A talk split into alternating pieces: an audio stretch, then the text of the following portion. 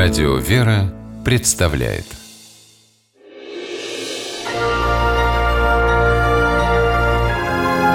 Герои моего времени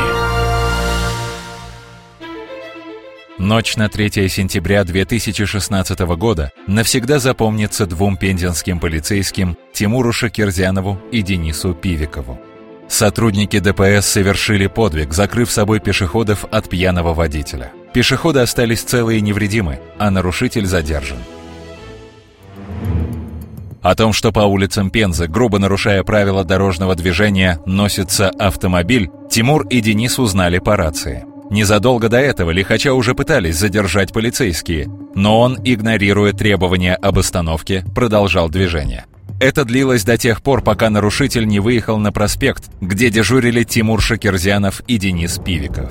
Вот что вспоминает Денис. Я увидел, что данный автомобиль едет с очень большой скоростью. Также поодаль я увидел нерегулируемый пешеходный переход, по которому переходили проезжую часть пешехода. Чтобы избежать жертв, я перегородил путь своим патрульным автомобилем нарушителю.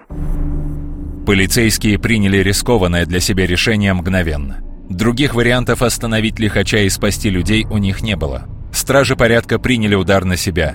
Не снижая скорости, легковушка нарушителя врезалась в служебную машину. Рассказывает Тимур Шакирзянов, который в результате столкновения получил травмы и оказался на больничной койке. Сейчас повторить эту ситуацию и повторно такое же решение, все равно бы его приняли. Выезжали-то мы целенаправленно уже на них, перекрывать им дорогу. Мысль-то по-любому была, что они уже не успеют остановиться. Ведь могли пострадать другие люди. Денису Пивикову после этой аварии помощь врачей почти не понадобилась. А Тимур перенес несколько операций.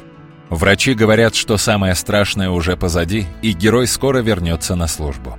Отважных полицейских представили к государственным наградам. Несмотря на пережитое, Тимур считает, что той ночью они с Денисом приняли единственно верное решение.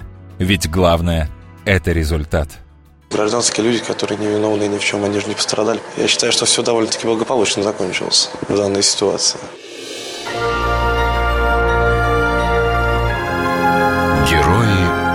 Моего времени